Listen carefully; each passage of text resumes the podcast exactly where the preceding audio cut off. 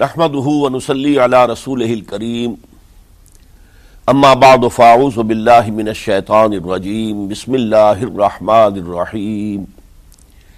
ولا تقولوا لمن يقتل في سبيل الله اموات بل احياء ولكن لا تشعرون. ولنبلونكم بشيء من الخوف والجوع ونقص من الاموال والانفس والثمرات. وبشر الصابرين الذين إذا أصابتهم مصيبة قالوا قالوا إنا لله وإنا إليه راجعون. أولئك عليهم صلوات من ربهم ورحمة وأولئك هم المهتدون. صدق الله العظيم. رب اشرح لي صدري ويسر لي أمري واحلل عقدة من لساني يفقهوا قولي. اللهم ربنا الهمنا رشدنا وعزنا من شرور انفسنا. اللهم ارنا الحق حقا وارزقنا اتباعه وارنا الباطل باطلا وارزقنا اجتنابه. آمین یا رب العالمین. معزز حاضرین اور محترم ناظرین و سامعین، السلام علیکم ورحمۃ اللہ وبرکاتہ۔ آج ہماری سہ روزہ تقاریر کی آخری کڑی ہے۔ آپ کو یاد ہوگا کہ سب سے پہلے خطاب میں ہم نے قرآن کا فلسفہ شہادت سمجھا۔ قرآن مجید میں یہ اصطلاح کس معنی میں آئی ہے؟ اور اس کے ساتھ ہی امت کا، امت مسلمہ کا فرض منصبی۔ و کزال کا جالنا کم امتم و سطل تکون شہدا الناس و یقون رسول علیکم شہیدہ تو اللہ کے دین کو بالفعل قائم کرنے کے لیے تاکہ نوع انسانی پر ایک ابدی حجت قائم ہو جائے کہ اللہ کا دین قابل عمل ہے، اسے قائم کیا جا سکتا ہے۔ اور یہ بہترین سماجی نظام ہے۔ پولیٹیکو سوشو اکنامک سسٹم اس سے بہتر آج تک چشم فلک نے نہیں دیکھا۔ یہ حجت قائم کرنے کے لیے جن حضرات نے اپنی جانوں کا نذرانہ پیش کر دیا، گویا کہ وہ اللہ کے گواہ قرار پائے۔ ان کے لیے لفظ شہید استعمال کیا گیا۔ دوسرے لیکچر میں آپ کو یاد ہوگا کہ ہم نے یہ بات سمجھنے کی کوشش کی کہ جب اللہ کا دین جزیرہ نمایاں عرب میں قائم ہو گیا اور گویا کہ ہم کہہ سکتے ہیں کہ انقلاب محمدی علیہ صاحب صلاحت وسلام کی تکمیل ہو گئی، تو جیسے کہ ہر انقلاب کے ساتھ ہوتا ہے اس کے بعد کچھ کاؤنٹر ریولوشنری موومنٹ شروع ہوئی۔ چنانچہ سب سے پہلے اندرون ملک عرب جھوٹے نبی کھڑے ہو گئے، نبوت کے جھوٹے دعوے دار۔ اور بہت سے لوگوں نے حکومت کو زکوٰۃ ادا کرنے سے انکار کر دیا۔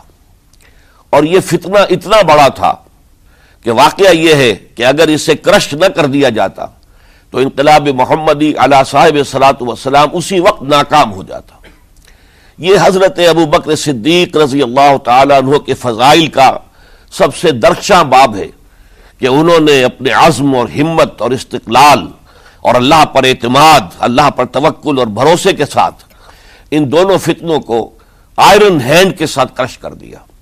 اور سال سوا سال ہی میں ان دونوں کاؤنٹر ریولوشنری موومنٹس کو ختم کر کے اس کے بعد انہوں نے جلد ہی اس نظام کا گویا کہ انچارج حضرت عمر رضی اللہ تعالیٰ عنہ کو بنا دیا کہ جو خلیفہ ثانی ہے پھر ہم نے دیکھا کہ حضرت عمر کے زمانے میں رضی اللہ تعالیٰ عنہ توسیع کا جو عمل ہے، توسیع انقلاب محمدی کا عمل بڑی تیز رفتاری کے ساتھ جاری ہوا۔ فتوحات کا سیلاب آیا۔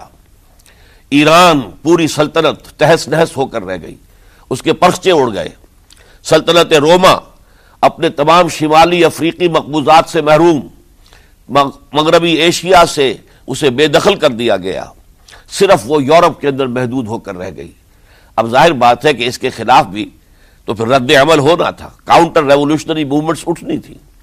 تو سب سے پہلے حضرت عمر رضی اللہ تعالی عنہ کی خلافت اور اس کے اس کے چراغ کو بجھانے کے لیے ایران کی طرف سے رد عمل ظاہر ہوا۔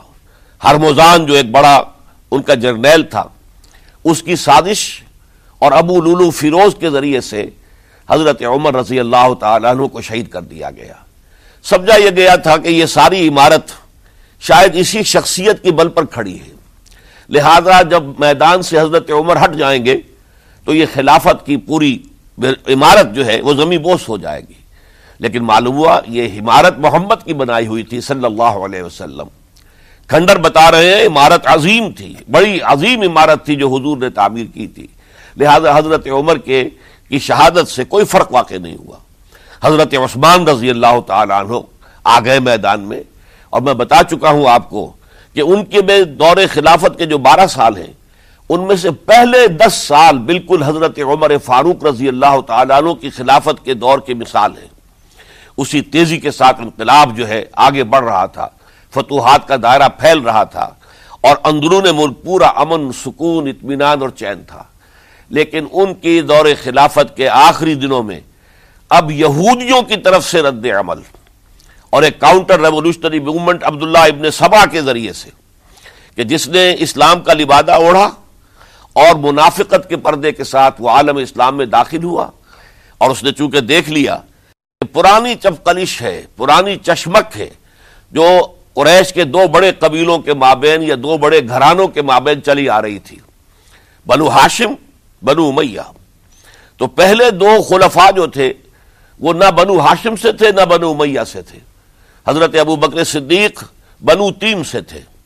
حضرت عمر بنی ادو میں سے، بنی ادی میں سے تھے۔ لیکن حضرت عثمان اب بنو امیہ میں سے تھے۔ اس کو انہوں نے گویا کہ دکھتی رگ بنا کر پکڑا اور پروپیگنڈا شروع کیا۔ کہ خلافت تو بنو ہاشم کا حق ہے کیونکہ حضور ہاشمی تھے صلی اللہ علیہ وسلم۔ تو گویا کہ عثمان غاسب ہیں، رضی اللہ تعالی عنہ۔ بلکہ ان سے دونوں پہلو جو تھے، حضرت عمر اور حضرت ابو بکر، وہ بھی غاسب ہیں۔ اس کے ساتھ ہی فتنے کی مختلف شکلیں انہوں نے شروع کی۔ یہ الفتنت القبرا کہلاتا ہے ہماری تاریخ میں، عظیم ترین فتنہ، جس کے نتیجے میں حضرت عثمان رضی اللہ تعالیٰ عنہ شہید ہو گئے۔ اور ان کی شہادت کے بعد اگرچہ خلافت حضرت علی رضی اللہ تعالی عنہ کے ہاتھ میں آئی، لیکن یہ کہ باہمی خانہ جنگی کا وہ سلسلہ شروع ہوا جو حضرت علی کے دور خلافت جو پانچ سالوں پر مشتمل ہے، اس کے دوران مسلسل خانہ جنگی رہی۔ ایک طرف شیعان علی تھے، دوسری طرف شیعان عثمان آ گئے، جو حضرت عثمان رضی اللہ تعالیٰ عنہ کے قتل کے قصاص کے مطالبے کو لے کر سامنے آئے۔ جنگ جمل ہوئی، ایک رات میں دس ہزار مسلمان شہید ہوئے۔ جنگ صفین میں چوہتر ہزار مسلمان شہید ہوئے۔ جنگ نہروان میں پھر چار ہزار مسلمان شہید ہوئے۔ یہ شہادتیں جو چل رہی تھی یہ کس لیے چل رہی تھی کہ جو بھی عمارت خلافت کی قائم ہوئی تھی، اب اسے قائم رکھا جائے۔ اغیار کی طرف سے جو سازشیں ہو رہی ہیں، جو حملے ہو رہے ہیں، اسے ختم کرنے کے لیے ان کا مقابلہ کیا جائے۔ تو یہ اور اس کا یہ دور ختم ہوتا ہے۔ حضرت علی کی شہادت پر رضی اللہ تعالی عنہ۔ اور یہ بات نوٹ کر لیجیے کہ حضرت علی کو شہید کرنے والے وہ خارجی تھے۔ عبد الرحمان ابن ملجم خارجی طبقے سے تعلق رکھتا تھا، جو پہلے حضرت علی کے لشکر کے شامل تھے۔ لیکن جب حضرت علی نے رضی اللہ تعالی عنہ تحکیم اور سالسی کی تجویز قبول کر دی تو وہ ناراض ہو گئے کہ اللہ تعالیٰ ہی ہے، حاکم اور حکم، ان الحکم اللہ یہ انسانوں کو حکم کیوں بنا لیا گیا؟ اور اس میں اتنی شدت اختیار کی کہ وہ علیحدہ ہو گئے اس لیے انہیں خوارج کہا گیا۔ انہوں نے رائے یہ قائم کر دی، جو مسلمان کبھی کوئی کوئی گناہ کبیرہ کا ارتکاب کرے گا، وہ کافر قرار پائے گا۔ جب کافر ہوگا تو گویا کہ مرتد مرتد ہے تو واجب القتل۔ اس کا مال، اس کی عزت سب مباح ہے۔ یہ ہمارا سب سے پہلا گمراہ ترین فرقہ تھا۔ انہی میں سے تین افراد نے بیٹھ کر اسکیم بنائی کہ یہ تین افراد ایسے ہیں کہ جن کو اگر میدان سے ہٹا دیا جائے تو شاید مسلمانوں کی باہمی خانہ جنگی ختم ہو جائے اور مسلمان پھر کسی ایک خلیفہ پر راضی ہو جائے۔ اور یہ تینوں کافر ہیں۔ معاذ اللہ سما معاذ اللہ۔ حضرت علی کافر ہیں۔ ان کو قتل کرنے کی ذمہ داری عبد الرحمان ابن ملجم نے لی۔ حضرت معاویہ قاتل ہیں۔ ان کے لیے کسی اور کو اسائن کیا گیا۔ عمر بن لاس قاسم ہیں۔ ان کے لیے کسی اور کو اسائنمنٹ دی گئی۔ ہوا یہ کہ حضرت عمر بن العاص، وہ تو اس روز فجر کی نماز میں آئے نہیں، ان کی جگہ جو امام تھا، وہ شہید کر دیا گیا۔ حضرت معاویہ رضی اللہ تعالی عنہ ان پر وار اوچھا پڑا۔ زخمی تو ہوئے، لیکن یہ کہ پھر تندرست ہو گئے۔ حضرت علی رضی اللہ تعالی عنہ پر بہت کاری وار ہوا اور حضرت علی رضی اللہ تعالی عنہ کی شہادت سن پینتیس ہجری میں ہو گئی۔ یہ جو خلافت راشدہ کا اختتام یا تو سن پینتیس ہجری میں حضرت علی کی شہادت سے سمجھا جائے گا یا میری ذاتی رائے ہے کہ نہیں، اس میں حضرت حسن کا دور خلافت بھی شامل ہونا چاہیے۔ حضرت حسن کو کسی نے نامزد نہیں کیا تھا۔ نہ انہوں نے اپنی امیدواری کے ساتھ اپنے طاقت کے بل پر خلافت حاصل کی تھی، بلکہ حضرت علی سے جب یہ کہا گیا تھا کہ کیا ہم آپ کے بیٹے حسن کے ہاتھ پر بیعت کر لیں تو انہوں نے فرمایا تھا کہ میں نہ تمہیں روکتا ہوں، نہ حکم دیتا ہوں۔ یہ تمہارا معاملہ ہے۔ تم جسے مناسب سمجھو، اس کے ہاتھ پر بیعت کر لو۔ حضرت حسن رضی اللہ تعالیٰ انہوں نے جن کے ہاتھ پر جو بیعت ہوئی، تو اب معاملہ یہ ہو گیا کہ امیر معاویہ رضی اللہ تعالی عنہ وہ ایک لشکر لے کر شام سے چلے۔ حضرت حسن پچاس ہزار آدمیوں کے ساتھ ادھر سے نکلے۔ لیکن یہ ہے کہ انہیں محسوس ہو گیا تھا کہ میرے ساتھیوں میں ایسا فسادی عنصر بھی موجود ہے۔ جو عبداللہ ابن سبا کے ساتھیوں میں سے، کہ وہ کسی اچھے کام کو پسند نہیں کرتا۔ لہذا انہوں نے پھر صلح کی پیشکش کی۔ حضرت معاویہ کو پیغام بھیجا کہ میں مصالحت چاہتا ہوں، بتائیے شرائط کیا ہیں۔ حضرت معاویہ نے بلینک پیپر بھیج دیا، سادہ کاغذ، کہ آپ جو شرائط چاہیں اس پر لکھ دیں، وہ مجھے قبول ہوں گے۔ حضرت حسن نے رضی اللہ تعالیٰ عنہ شرائط لکھ دی حضرت معاویہ نے قبول کر لی۔ تو حضرت حسن دستبردار ہو گئے خلافت کے دعوے سے اور اس کے بعد پھر حضرت امیر معاویہ کی خلافت کی بیعت کی گئی۔ اس سے پہلے انہوں نے خلافت کی بیعت نہیں لی تھی۔ یہ ہے سن اکتالیس ہجری۔ اور اسے عام الجماع کہا جاتا ہے۔ یعنی یہ اختتام ہے مسلمانوں کی خانہ جنگی کے دور کا۔ پھر جمعیت ایک ہو گئی۔ پھر عالم اسلام متحد ہو گیا۔ اب پورا کا پورا عالم اسلام حضرت امیر معاویہ کے زیر خلافت تھا۔ اور حضرت امیر معاویہ کون ہے وہ خود ایک صحابی رسول ہے جلیل القدر صحابی رسول ہیں۔ اور آپ کو میں نے کل بھی بتایا تھا کہ حضرت معاویہ رضی اللہ تعالیٰ عنہ کی ایک ہمشیرہ ام حبیبہ رضی اللہ تعالیٰ عنہ حضور کے ازواج متحرات میں سے ہیں۔ تو حضور کے گویا کے برادر نسبتی ہوئے۔ جو چند لوگ جو وہی کی کے لکھنے پر جو جو کاتبین وہی جو حضور نے مقرر کیے تھے، ان میں سے ایک حضرت معاویہ بھی ہے۔ پھر حضرت معاویہ کے لیے حضور کی دعا ہمیں ملتی ہے۔ اللہ مجال ہو ہادیم مہدیہ۔ اے اللہ، اسے ہادی ہدایت دینے والا بنا دے اور مہدی بنا دے جو ہدایت یافتہ ہو۔ تو یہ ان کی شان ہے۔ اور پھر یہ کہ ان کے زمانے میں جب عالم اسلام متحد ہو گیا، داخلی خلفشار ختم ہو گیا، تو فتوحات کا سلسلہ بھی دوبارہ جاری ہو گیا۔ حضرت علی رضی اللہ تعالیٰ عنہ کے پانچ سالہ دور خلافت میں کوئی توسیع نہیں ہو سکی تھی دارالاسلام کی۔ کوئی مزید علاقے جو ہیں سلطنت اسلامی میں شامل نہیں کیے جا سکے تھے۔ اس لیے کہ سارا معاملہ تو داخلی خلفشار کا تھا۔ جو خانہ جنگی ہو رہی تھی، ایک دوسرے کی تیروں اور تلواروں اور نیزوں سے ایک لاکھ کے قریب مسلمان ختم ہو گئے تھے۔ تو اندر سے گویا کہ موشن ٹوٹ گیا اس سیلاب کا۔ تو سیلاب پھر دوبارہ جب امت جمع ہو گئی، عام الجماع کے بعد تو حضرت معاویہ رضی اللہ تعالیٰ عنہ، ان کا دور خلافت اب بیس برس ہے، اندازہ کیجیے۔ یہ پورے بیس برس کوئی اندرونی خلفشار نہیں ہوا، کوئی جھگڑا نہیں ہوا، کوئی فساد نہیں ہوا، بلکہ جو فتوحات کا دائرہ تھا شروع ہو گیا۔ مکرار اور سندھ کے علاقے فتح ہوئے، کابل اور یہ افغانستان کا علاقہ فتح ہوا، ترکستان کے علاقوں کے اندر پیش قدمی ہوئی۔ ادھر یہ کہ قیصر سلطنت روما کا، اس کے مرکزی شہر قسطنطنیہ پر حملہ کیا گیا، جس کے لیے کہ حضور کی حدیث موجود تھی پیشن گوئی کے طور پر، اول و جیشن یغزو مدینت القیصر مغفورون لہم۔ حضور نے فرمایا تھا کہ جو پہلا لشکر قیصر کے شہر پر حملہ کرے گا، تو وہ سب کے سب وہ مغفرت پا جائیں گے، اللہ تعالیٰ ان کی مغفرت فرما دے گا۔ اگرچہ کامیابی نہیں ہوئی، لیکن اس پیشن گوئی کی وجہ سے آپ کو معلوم ہے کہ حضرت ایوب رضی اللہ تعالی عنہ، ان کو بھی اس پیشن گوئی کی وجہ سے، حالانکہ نوے برس سے اوپر عمر تھی، لیکن وہ بھی کہا انہوں نے کہ میں بھی اس میں جانا چاہتا ہوں۔ چنانچہ اس لشکر میں گئے وہی فوت ہوئے۔ بہرحال یہ سارے کارنامے اپنی جگہ پر، امن و امان اپنی جگہ پر۔ اس کے باوجود اہل سنت والجماعت حضرت معاویہ کے دور خلافت کو خلافت راشدہ میں شامل نہیں سمجھتے۔ اس کی وجہ کیا ہے؟ خلافت راشدہ کی شرط اولین قرآن مجید کے حکم کے مطابق، امرہم شورا بینہم۔ مسلمانوں کے باہمی معاملات باہمی مشورے سے طے پاتے۔ ہیں حضرت ابو بکر صدیق رضی اللہ تعالیٰ عنہ ثقیفہ بنی سعدہ کے اندر مشورے کے بعد ان کو منتخب کیا گیا اور ان کے ہاتھ پر بیعت ہوئی۔ حضرت عمر رضی اللہ تعالیٰ عنہ کو حضرت ابو بکر نے مسلمانوں سے مشورہ کر کے پھر نامزد کیا۔ حضرت عثمان کے لیے حضرت عمر رضی اللہ تعالیٰ عنہ نے اپنے جانشین کے لیے چھ افراد پر مشتمل کمیٹی بنا دی، جو بڑے سے بڑے، جو اصحاب، جو جن کے بارے میں کہا گیا ہے کہ جن کو دنیا ہی میں بشارت دے دی گئی تھی، جو اشرۂ مبشرہ میں سے جو باقی تھے، ان کے اوپر مشتمل کمیٹی بنا دی کہ آپ لوگ طے کر لیں اور اپنے سے کسی ایک پر جمع ہو جائیں۔ اس اعتبار سے حضرت علی کے ہاتھ پر بھی جو بیعت ہوئی ہے، تو وہ اہل مدینہ کے دباؤ پر ہوئی ہے، ان کے مطالبے پر ہوئی ہے۔ حضرت علی خود جو ہے وہ خلافت کے مدعی نہیں تھے، بلکہ انکار کرتے رہے۔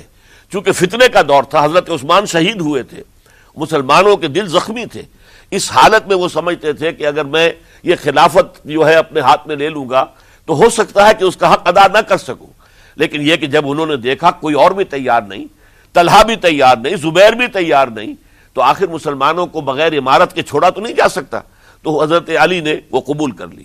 حضرت حسن کے بارے میں بتا چکا ہوں کہ ان کے بارے میں لوگوں نے کہا تو حضرت علی نے فرمایا، میں نہ حکم دیتا ہوں نہ روکتا ہوں۔ لیکن حضرت امیر معاویہ رضی اللہ تعالیٰ عنہ صحابی بھی ہیں، حضور کے قرابت دار بھی ہیں، کاتبین وہی میں سے بھی ہیں۔ پھر ان کا دور حکومت امن، سکون، اطمینان، ہر طرح سے جو ہے بیس برس تک کوئی داخلی خلفشات نہیں ہوا، کوئی فساد نہیں ہوا، کوئی باہمی جنگ و جدل نہیں ہوا، بلکہ فتوحات کا دائرہ آگے بڑھا۔ اس کے باوجود چونکہ انہوں نے طاقت سے خلافت حاصل کی، لہذا ان کے دور خلافت کو ہم خلافت راشدہ میں تسلیم نہیں کرتے۔ حالانکہ وہ خود راشد ہیں۔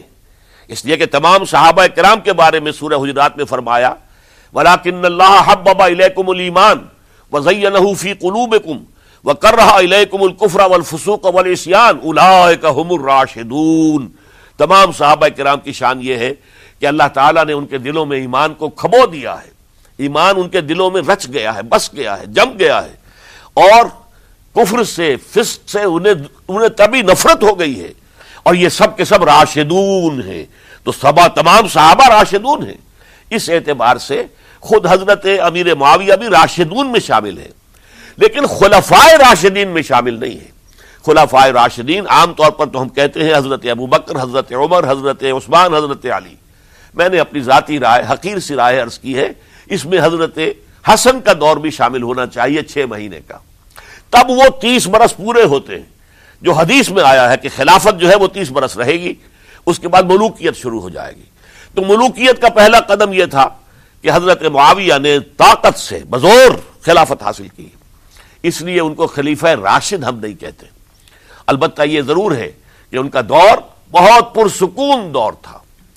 البتہ جب دس برس گزر گئے حضرت معاویہ کے دور حکومت کو، اب میں یہاں لفظ خلافت کی بجائے دور حکومت استعمال کر رہا ہوں، جو کہ خلافت راستہ سے ذرا اس کا فرق واضح ہو جائے۔ تو اس وقت ایک اور صحابی، جلیل القدر صحابی، مغیرہ ابن شعبہ رضی اللہ تعالی عنہ وہ حضرت معاویہ کے پاس آئے۔ اور انہوں نے یہ کہا کہ دیکھیے اگر آپ نے اپنے بعد اپنا جانشین نامزد نہ کیا تو ہو سکتا ہے پھر فسادات پیدا ہو جائے پھر مختلف لوگ خلافت کا دعویٰ لے کر کھڑے ہو جائیں۔ پھر خانہ جنگی ہو جائے۔ پانچ برس کی خانہ جنگی میں ایک لاکھ سے زیادہ مسلمان شہید ہو چکے ہیں، قتل ہو چکے ہیں، ہلاک ہو چکے ہیں۔ اب دوبارہ وہی دور نہ آ جائے۔ لہذا آپ اپنا جانشین نامزد کر دیجیے۔ امیر معاویہ ریلیکٹنٹ تھے، لیکن انہوں نے دلائل دیے۔ دلائل مضبوط تھے۔ انہوں نے کہا کہ اب کے بارے صحابہ دنیا سے رخصت ہو چکے۔ وہ جماعت کہ جن کی تربیت اور تزکیہ، جن کی تعلیم حضور نے خود کی تھی اور ان کو اندر سے پاک کر دیا تھا، ان کی نیتیں بالکل پاک ہو چکی تھی کوئی نفسانیت ان میں نہیں رہی تھی۔ وہ جماعت تو اکثر و بیشتر اب ختم ہو چکی، فوت پا چکے، وفات ہو چکی۔ لہذا اب جو ہے اکثر و بیشتر نو مسلم ہے جو بعد کے فتوحات کے ذریعے سے اسلام لائے ہیں، لہذا ان کے اندر نہ وہ پختگی ہے، نہ ان کے اندر وہ تقوی ہے، نہ تدین ہے، نہ اصول پرستی ہے۔ اسلام کی پوری تعلیمات جو ہیں، وہ ان کے وجود کے اندر، ان کے شعور کے اندر گہری اتری ہوئی نہیں ہے لہذا اب صورتحال وہ نہیں رہ سکے گی جو حضرت ابو بکر یا حضرت عمر یا حضرت عثمان یا حضرت علی کے زمانے میں تھی۔ لہذا آپ نامزد کیجیے۔ یہ بھی بتا دوں کہ مغیرہ ابن شعبہ کون تھے رضی اللہ تعالیٰ عنہ۔ نمبر ایک یہ ہے کہ یہ اصحاب شجرہ میں شامل ہیں۔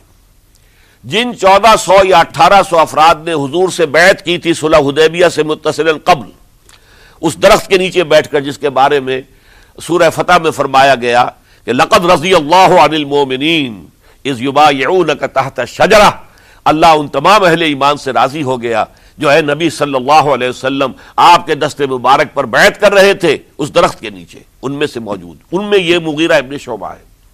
پھر مغیرہ ابن شعبہ وہ ہے کہ حضرت علی اور امیر معاویہ، ان کے درمیان جو خانہ جنگی ہوئی، اس میں ہمیشہ حضرت علی کے ساتھ رہے۔ حضرت علی کے ہی وہ سپورٹر تھے، ان کے ساتھ تھے۔ اس پہلو سے اچھی طرح سمجھ لیجیے کہ یہ نہیں ہے کہ وہ در حقیقت کو پہلے سے وہ امیر معاویہ کے ساتھی تھے، نہیں۔ لیکن اب جو صورتحال وہ دیکھ رہے تھے جہاں دیدہ انسان تھے، بہت بڑے سیاستدان تھے، جانتے تھے حالات کو، حالات کے نفس پر ان کا ہاتھ تھا۔ لہذا انہوں نے یہ مشورہ دیا اور پھر امیر معاویہ نے اس مشورے کو قبول کر لیا۔ اور یزید کی ولی عہدی کا اعلان کر دیا۔ یہ بالکل مڈل ہے۔ حضرت امیر معاویہ کے دور خلافت کا درمیان۔ یہ دس سال جب ہو گئے تھے، حضرت امیر معاویہ کی خلافت کو یا حکومت کو، تب یہ معاملہ پیش آیا۔ اور یزید کے ہاتھ پر یہ بیعت ولی عہدی تمام جو بھی مختلف گورنرز تھے ان کے ذریعے سے کہہ دیا گیا، اپنے اپنے علاقے کے لوگوں سے بیعت لے لو۔ یہ بیعت عام طور پر لوگوں نے کر لی۔ البتہ پانچ شخصیتیں جو بہت نمایاں تھیں، انہوں نے اس بیعت سے انکار کیا۔ ان میں کون تھے؟ ذرا نوٹ کیجیے۔ حضرت ابو بکر فوت ہو چکے۔ ان کے بیٹے عبد الرحمان ابن ابی بکر۔ حضرت عمر فوت ہو چکے ان کے بیٹے عبداللہ ابن عمر۔ حضرت زبیر فوت ہو چکے ان کے بیٹے عبداللہ ابن زبیر۔ حضرت عباس فوت ہو چکے ان کے بیٹے عبداللہ ابن عباس۔ حضرت علی شہید ہو چکے ان کے بیٹے حسین ابن علی۔ رضی اللہ تعالی عنہ مجمعین یہ پانچ۔ جو امت کے بہت بڑے پانچ افراد کے گویا کے، وہ چشم و چراغ تھے ان گھرانوں کے، انہوں نے انکار کیا۔ اور ان میں خاص طور پر عبد الرحمان ابن ابی بکر نے یہ جملہ کہا۔ کہ تم چاہتے ہو کہ کیسر و کسرا کی سنت پر عمل کرو، کہ باپ کے بعد بیٹا حاکم بن جائے۔ یعنی ایک قدم تو خلافت کا نظام پہلے ہی نیچے اتر چکا۔ مشاورت سے تو حضرت امیر معاویہ کا بھی جو نصب ہوا ہے، وہ مشاورت سے نہیں ہوا۔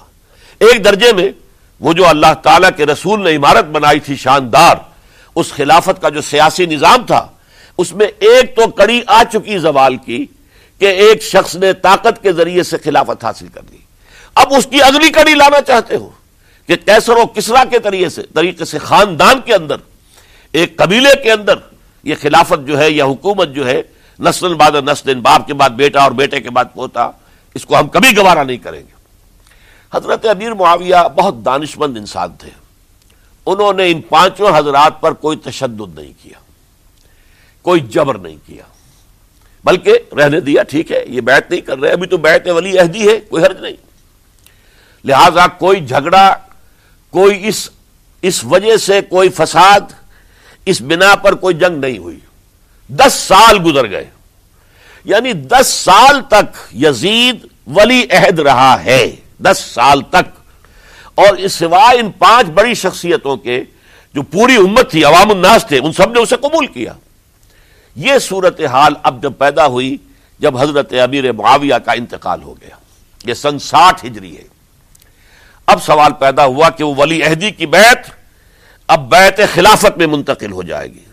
لہذا پھر یہ ہوا کہ سب لوگوں سے، سب گورنروں کو لکھ دیا گیا، تمام صوبوں کے اندر کہ اپنے اپنے لوگوں سے بیعت لے لو۔ ظاہر بات ہے کہ وہاں کوئی ریفرنڈم نہیں ہوتا تھا، کوئی ووٹ نہیں ہوتے تھے کہ اس کی پرچیاں ڈالی جا رہی ہوں۔ ایک ایک شخص سے رائے لینا نہیں ہوتی تھی۔ بلکہ اس وقت کی جمہوریت یہ تھی اور شرائیت یہ تھی کہ ڈفرنٹ کلینز ہیں ڈفرنٹ فیملیز ہیں ڈفرنٹ ٹرائبس ہیں۔ ان کے سردار، ان کے بڑے لوگ، ان کے اہم لوگ بیٹھ کر لیں تو گویا کہ سب کی بیعت ہو گئی۔ وہ ایک قبائلی نظام تھا اور اس میں یہ نہیں تھا نظام کے ووٹ بنے ہوئے ہوں اور اس کی پرچیاں ڈالی جا رہی ہوں۔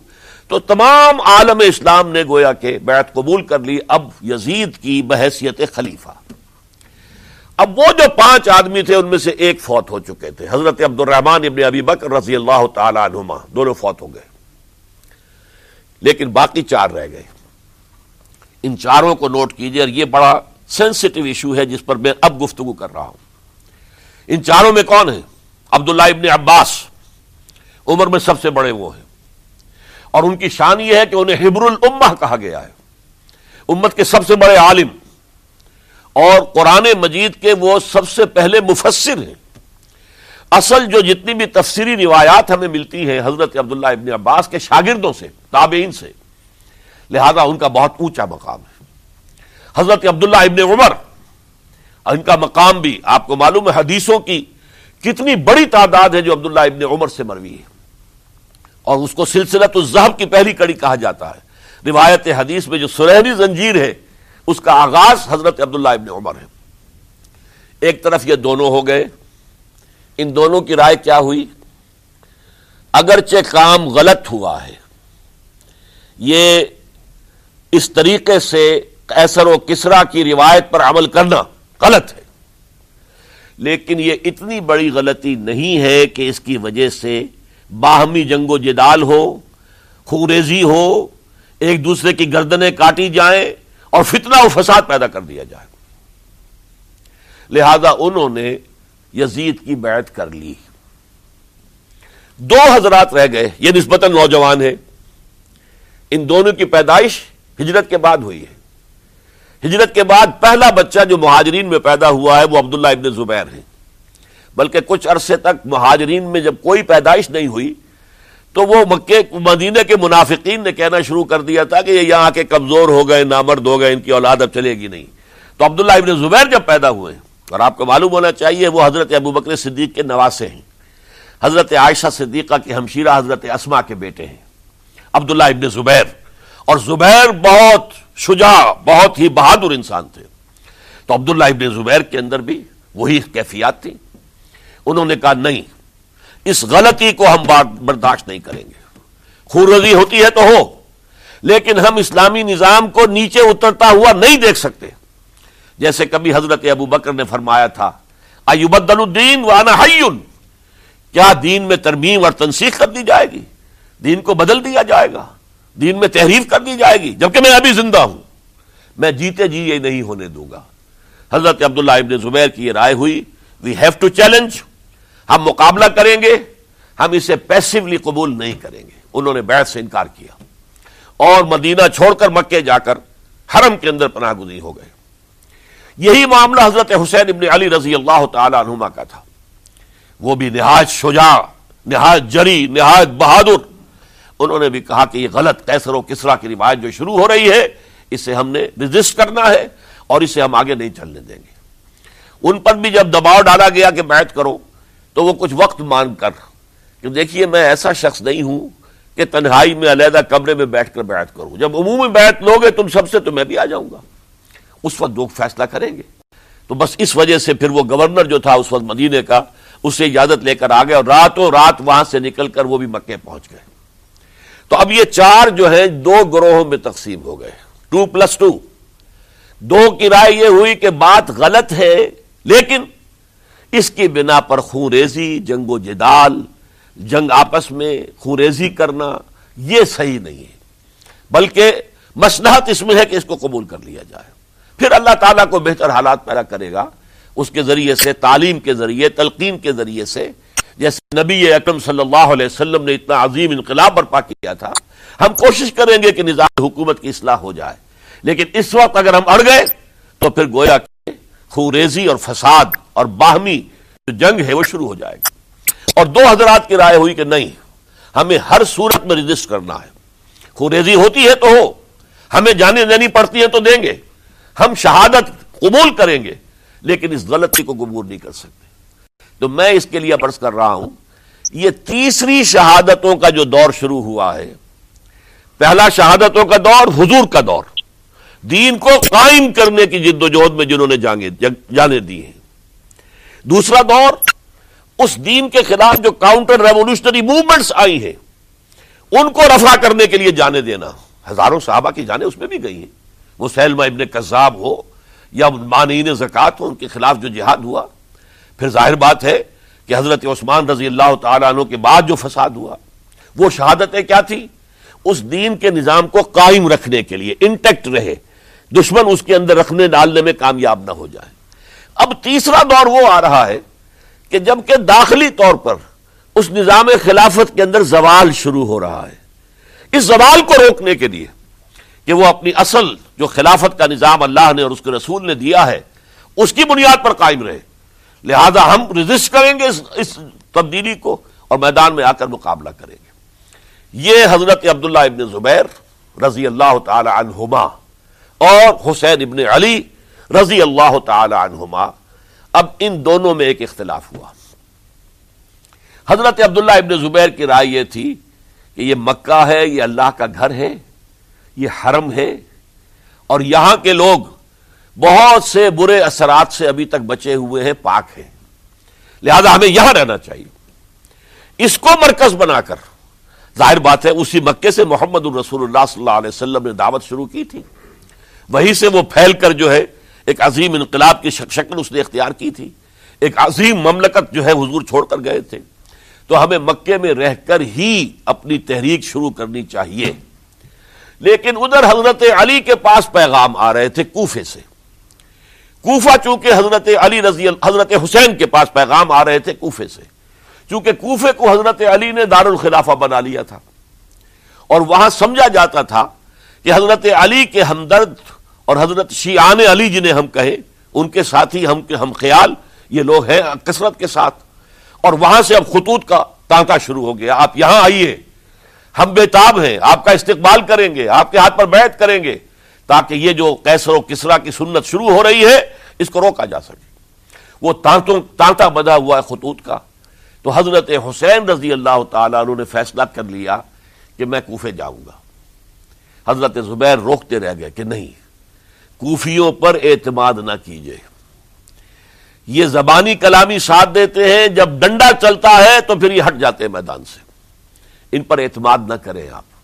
لہذا یہی مکے میں رہیے اور ہم دونوں مل کر ایک بڑی طاقت بن جائیں گے۔ اور یہ مکہ جو ہے ہمارے لیے حصار ہے، یہ ہمارے لیے پناہ گاہ ہے، یہاں سے اس دعوت کا آغاز کیا جائے۔ اب یہ افسوس ہے، اس سے اللہ کی مشیت سمجھا جائے۔ اللہ کی مرضی ہے۔ جو کچھ ہوتا ہے، وہ تو بے عزن رب ہوتا ہے۔ اللہ اپنی مسلحتوں سے ہم سے زیادہ واقف ہے، ہم تو نہیں سمجھ سکتے۔ حضرت حسین نے فیصلہ کیا اور ڈٹ گئے اس فیصلے پر کہ میں کوفے جاؤں گا۔ اب یہ بھی بات قرآن مجید میں آیا ہے۔ حضور سے خطاب کر کے فرمایا گیا فیضا اعظم تھا فتح اللہ جب ایک مرتبہ آپ ایک ارادہ کر لیں تو پھر اللہ پر توکل کیجیے۔ پھر یہ نہیں کہ کبھی آگے کبھی پیچھے جاؤں یا نہ جاؤں، یہ نہیں۔ یہ تردد، یہ نہیں۔ بلکہ یہ کہ ایک فیصلہ کر کے ڈٹ جائیے۔ اس لیے کہ جو بھی نتیجہ ہے وہ تو اللہ کے ہاتھ میں ہے۔ لہذا اللہ پر توکل کیجیے۔ فیضا اعظم تھا فتح اللہ لہذا سب نے سمجھایا حضرت حسین کو کہ آپ کوفے نہ جائیں۔ سمجھانے والوں میں حضرت عمر بھی تھے رضی اللہ، حضرت عبداللہ ابن عمر بھی تھے رضی اللہ تعالی عنہ۔ اگرچہ کوئی قرابت داری جو ہے قریبی نہیں تھی، لیکن بہرحال امت کی ایک شخصیت، عظیم شخصیت تھے۔ سمجھانے میں سب سے زیادہ زور صرف کیا ہے حضرت عبداللہ ابن عباس نے رضی اللہ تعالی عنہما۔ اور حضرت عبداللہ ابن عباس کون ہیں؟ ایک رشتے سے حضرت حسین کے چچا ہیں۔ ایک رشتے سے حضرت حسین کے نانا ہیں۔ کیوں؟ حضرت علی اور حضرت عبداللہ ابن عباس چچا زاد بھائی ہیں۔ عباس کے بیٹے، ابو طالب کے بیٹے، عباس اور ابو طالب بھائی ہیں۔ تو یہ فرسٹ کزن تھے حضرت علی اور عبداللہ ابن عباس رضی اللہ تعالی عنہ۔ لہذا انہوں نے جب کہا تو گویا کہ ایک چچا، ایک بزرگ سمجھا رہا ہے۔ اور دوسرے رشتے سے حضور نانا تھے حضرت حسین کے، اور حضور بھی کزن تھے حضرت عبداللہ ابن عباس کے۔ چچا زاد بھائی ہیں۔ اس حوالے سے سمجھ لیجیے کہ حضور نے، حضور کے کزن نانا کے درجے میں آ گئے۔ تو یہ دو رشتے تھے حضرت عبداللہ ابن عباس کے، اور انہوں نے بڑی الہا زاری کے ساتھ، بڑی اپنے مقام سے نیچے اتر کر خوشامد کی ہے۔ حسین خدا کے لیے باز آ جاؤ، حسین خدا کے لیے باز آ جاؤ۔ حسین اگر جانا ہی ہے تو اپنے بال بچوں کو لے کر نہ جاؤ۔ جس طریقے سے تمہارے باپ حضرت علی رضی اللہ تعالیٰ عنہ کو کوفہ کے اندر ذبح کر دیا گیا، کہیں ایسا نہ ہو کہ تمہیں بھی تمہارے بال بچوں کے سامنے ذبح کر دیا جائے۔ بات آ جاؤ۔ لیکن حضرت حسین اب اللہ کی طرف سے ان کے دل میں ایک ارادہ پختہ ہو چکا تھا اور انہوں نے حضرت مسلم بن عقیل کو بھیجا تھا کہ جاؤ میری طرف سے کوفے والوں سے بیعت لے اور پھر مجھے اطلاع دو۔ وہ گئے، وہاں بارہ ہزار افراد نے بیعت کر لی۔ اب ان کا خط آ گیا کہ یہاں تو فضا بالکل ہموار ہے، اتنے لوگوں نے بیعت کی ہے۔ باقی بھی جیسے ہی آپ سامنے آ جائیں گے، سب بیعت کر لیں گے۔ لہذا یہاں پر وہ ریزسٹنس کے لیے گویا کہ ہمارے پاس طاقت، اس کوفے کے اندر بہت مضبوط طاقت ہوگی کہ ہم یزید کی حکومت کے خلاف رجسٹ کر سکیں۔ اس کے بعد ہوا کیا؟ یزید نے عبید اللہ ابن زیاد کو گورنر بنا کر بھیج دیا۔ یہ شخص تھا بہت ڈنڈا چلانے والا۔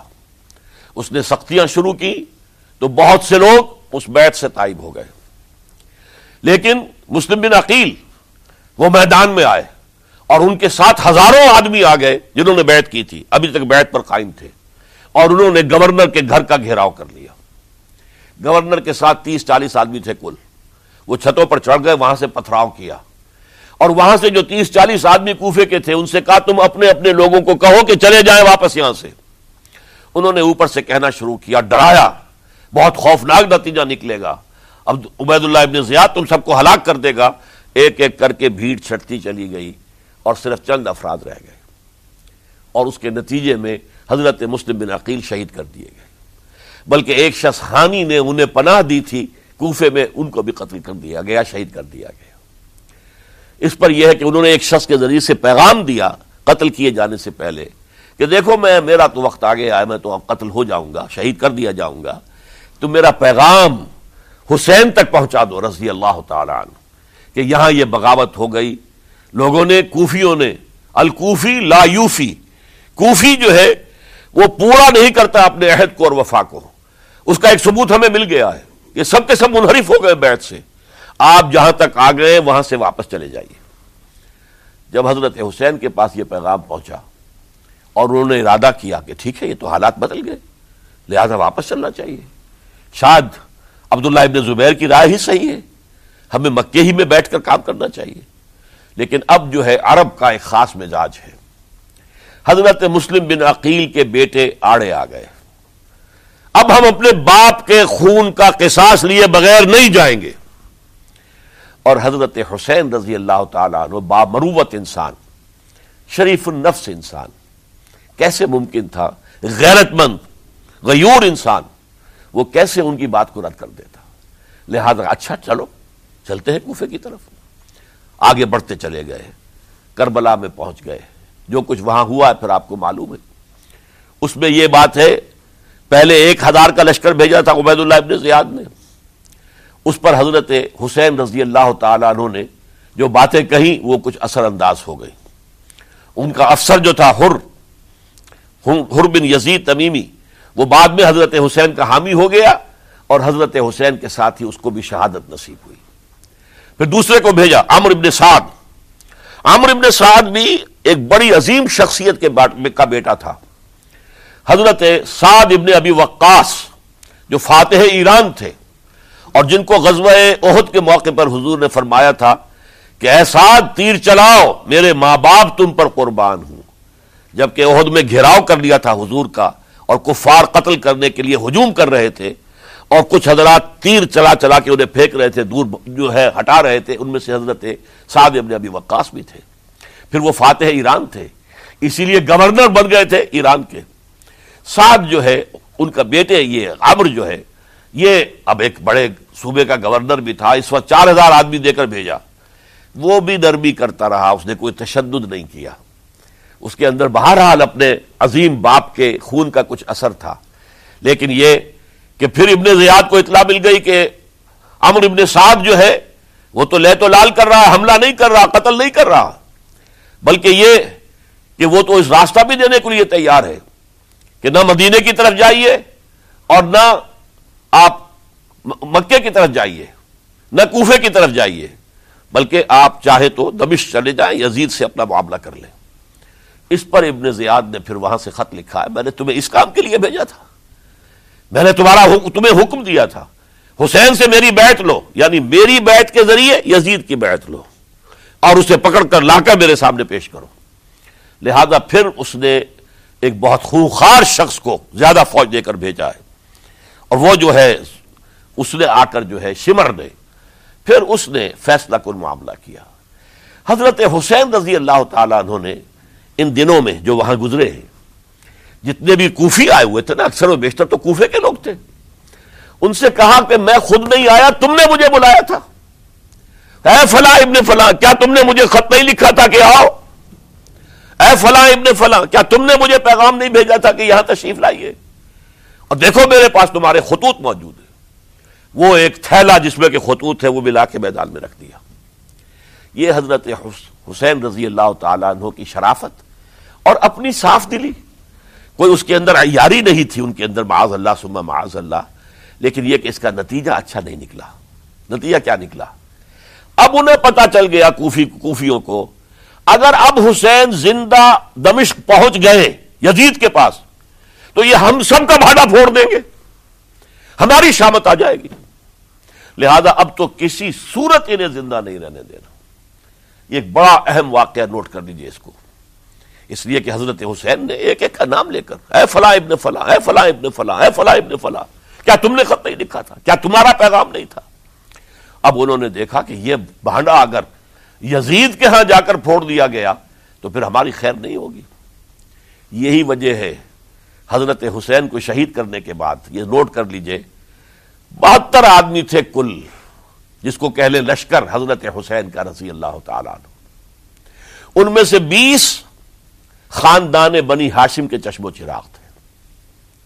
وہ بڑی بہادری سے لڑے ہیں، بڑی بہادری سے لڑے ایک ایک نے لڑ کر جان دی ہے۔ بہت سو کو مارا ہے۔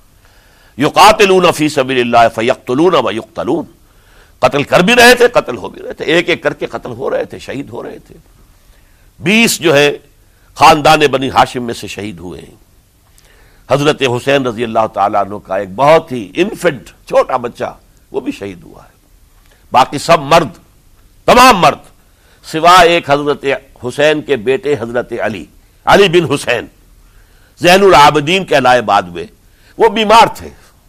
وہ جنگ میں حصہ نہیں لے سکتے تھے، وہ بچ گئے، صرف۔ اچھا حضرت حسین شہید ہو گئے۔ یہ ہے دس محرم الحرام، سن اکسٹھ ہجری۔ کیا مطلب ہے؟ حضور کے انتقال کے ٹھیک پچاس برس بعد۔ سن گیارہ ہجری میں حضور کا انتقال اور سن اکسٹھ ہجری میں حضور کے نواسے اور جن کے بارے میں حضور نے فرمایا، سیدہ شباب اہل الجنہ، حضرت حسین شہید کر دیے گئے۔ اور اس کے بعد اس لشکر نے خیموں کو آگ لگا دی۔ یہاں نکتا سمجھ لیجیے آگ کیوں لگائی؟ انہیں معلوم تھا ہمارے خلاف ڈاکومنٹری پروف موجود ہے وہاں پر۔ وہ ہمارے خطوط کے تھیلے وہاں موجود ہیں۔ اگر وہ باقی رہ گئے تو ہماری شامت آ جائے گی، ہمیں کون بچائے گا؟ ورنہ ظاہر بات ہے کہ اگر تو وہ دشمنی کے انداز میں بات ہوتی تو خواتین کی بھی بے حرمتی کی گئی ہوتی، لیکن نہیں، کسی نے۔ ظاہر بات ہے کہ خان وادہ نبوت کہ کسی خاتون کی بے حرمتی نہیں کی، قطعا نہیں کی، قطعا نہیں کی، قطعا نہیں کی۔ لیکن خیمے جلانا ان کی ضرورت تھی تاکہ وہ ریکارڈ جو ہے ان کا وہ تلف ہو جائے۔ سارے خطوط جو ہے وہ جل جائیں۔ تاکہ ان کے خلاف ثبوت باقی نہ رہے۔ یہ عظیم سانحہ کربلا ہے۔ اب چونکہ یہ ہماری تاریخ کے ان واقعات میں سے ہے، جس پر بہت کچھ اختلافات ہیں۔ مختلف گروہوں کی تعبیرات بہت مختلف ہیں۔ ایک طرف اہل تشیعوں کا اپنا بیان ہے، دوسری طرف اہل سنت کا ایک اجماعی بیان ہے۔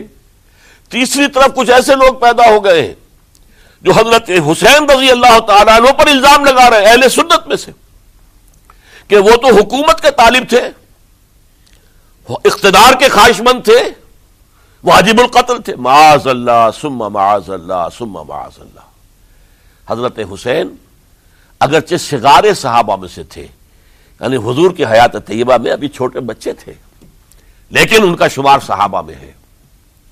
اور پھر یہ وہ شخص ہے جو حضور کی گود میں کھیلا ہے۔ یہ وہ ہے جو حضور کے شانوں کے اوپر جس نے سواری کی ہے۔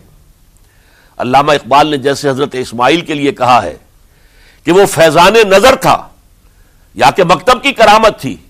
سکھائے کس نے اسماعیل کو آداب فرزندی؟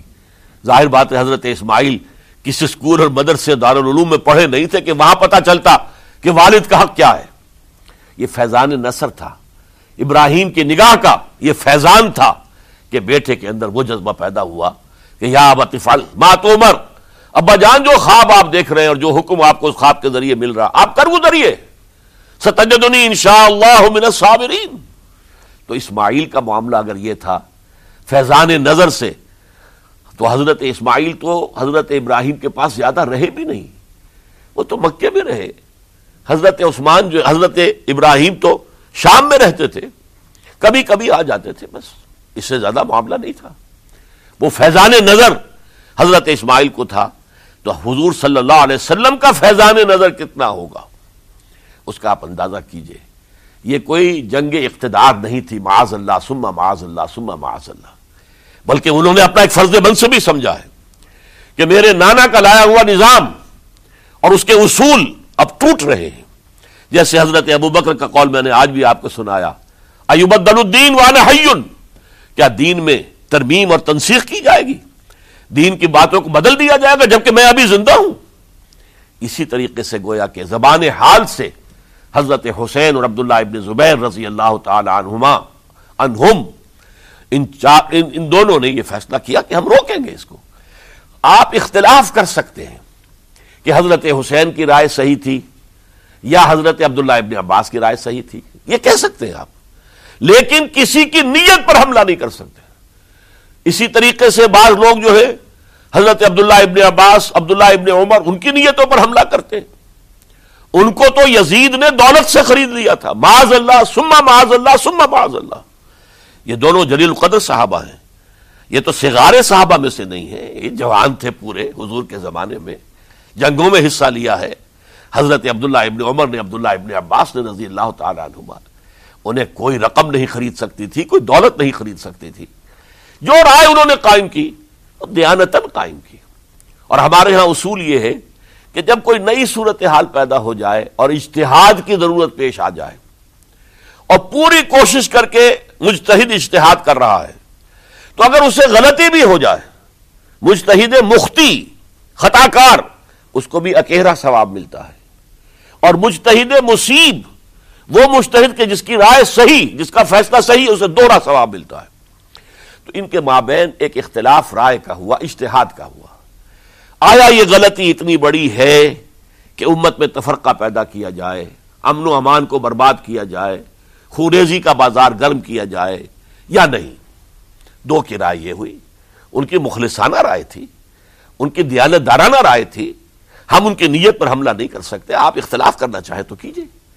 اسی طرح حضرت عبداللہ ابن زبیر اور اور حضرت حسین ابن علی رضی اللہ تعالی عنہ۔